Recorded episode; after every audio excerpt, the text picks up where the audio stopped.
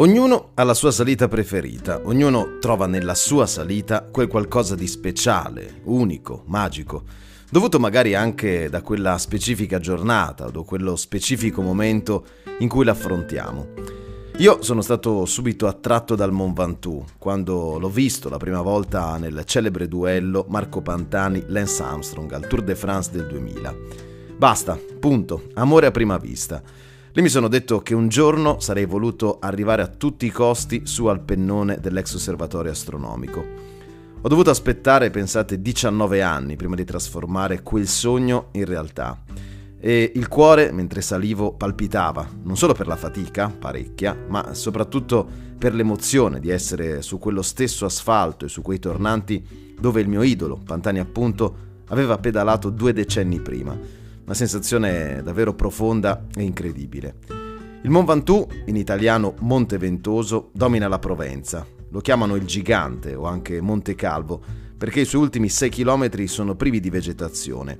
Dopo lo chalet Reynard entri in questa pietraia che non ha uguali in tutto il mondo e inizi a vedere la vetta. Pietre e caldo, pietre e vento.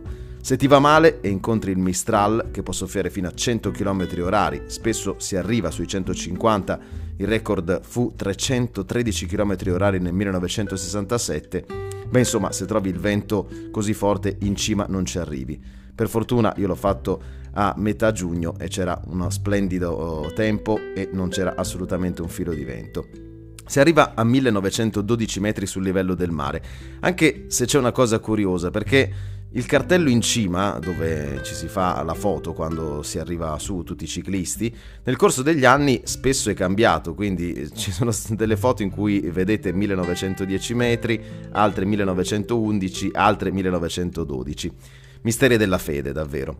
Così come mistico, a proposito di fede, fu il viaggio a piedi che si smazzò Francesco Petrarca, il nostro grande Petrarca, nel 1336, descrivendo poi la sua impresa nella lettera intitolata Ascesa al Monte Ventoso.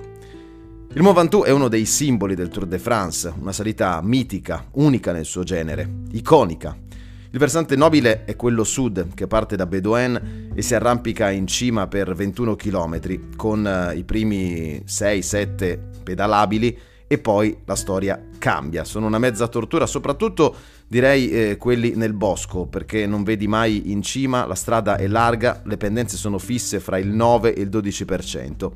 Poi dopo lo chalet si apre un altro panorama, si apre un'altra storia, perché questi ultimi 5 km e mezzo secondo me eh, sono clamorosi.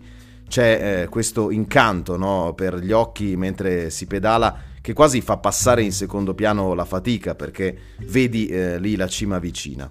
Per gli amanti delle imprese esiste il brevetto del Mont Ventoux, ossia fare nella stessa giornata i tre versanti. Quello sud, naturalmente, quello nord da Malausen, molto bello, con pendenze arcigne in alcuni tratti, ma c'è anche qualche eh, tratto di respiro, e quello da est da Salt, che è il più lungo ma anche il più semplice, molto panoramico nella prima parte e infatti lo consiglio in giugno-luglio perché nei primi chilometri, se si ha fortuna, si passa in mezzo ai campi di lavanda in fiore ed è chiaramente uno spettacolo. Tornando alla storia del ciclismo, sul Mont Ventoux perse la vita Tommy Simpson, come molti di voi sanno. Era il 1967 e Tommy collassò a due chilometri dalla vetta e oggi, a circa un chilometro appunto dalla cima, una stele ricorda proprio il ciclista britannico.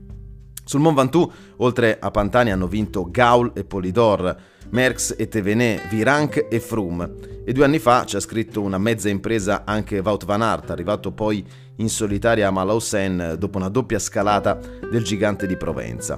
Dal 2019 poi eh, si è anche creata una classica di un giorno, eh, la Mont Ventoux Denivel Challenge, sistemata a metà giugno. Finora nell'Albo d'Oro ci sono eh, Jesus Serrada, Alexander Vlasov, Miguel Angel Lopez e Ruben Guerreiro. Comunque, per capire cosa sia davvero il Mont Ventoux, bisogna pedalarci sopra. Nel 2019 ricordo che una mattina sono partito da Seoul verso le sei e mezza e sono arrivato in cima poco prima delle 8. Ero il primo, da solo. Davanti a me il mondo. Io pedalo in salita per assaporare momenti come quello, in silenzio, che poi per me è anche una forma di preghiera.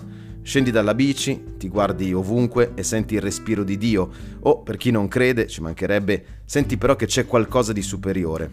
Perché è tutto così bello, indescrivibile, coinvolgente, che ti pare di essere e di entrare in un'altra dimensione. Il Mont Ventoux, per questo, per me, ha un posto speciale e gli ho voluto dedicare questa puntata di Grega Pedale, ma parlerò anche di altre salite chiaramente nel corso delle settimane, perché ogni salita ha la sua storia, la sua bellezza, la sua mistica.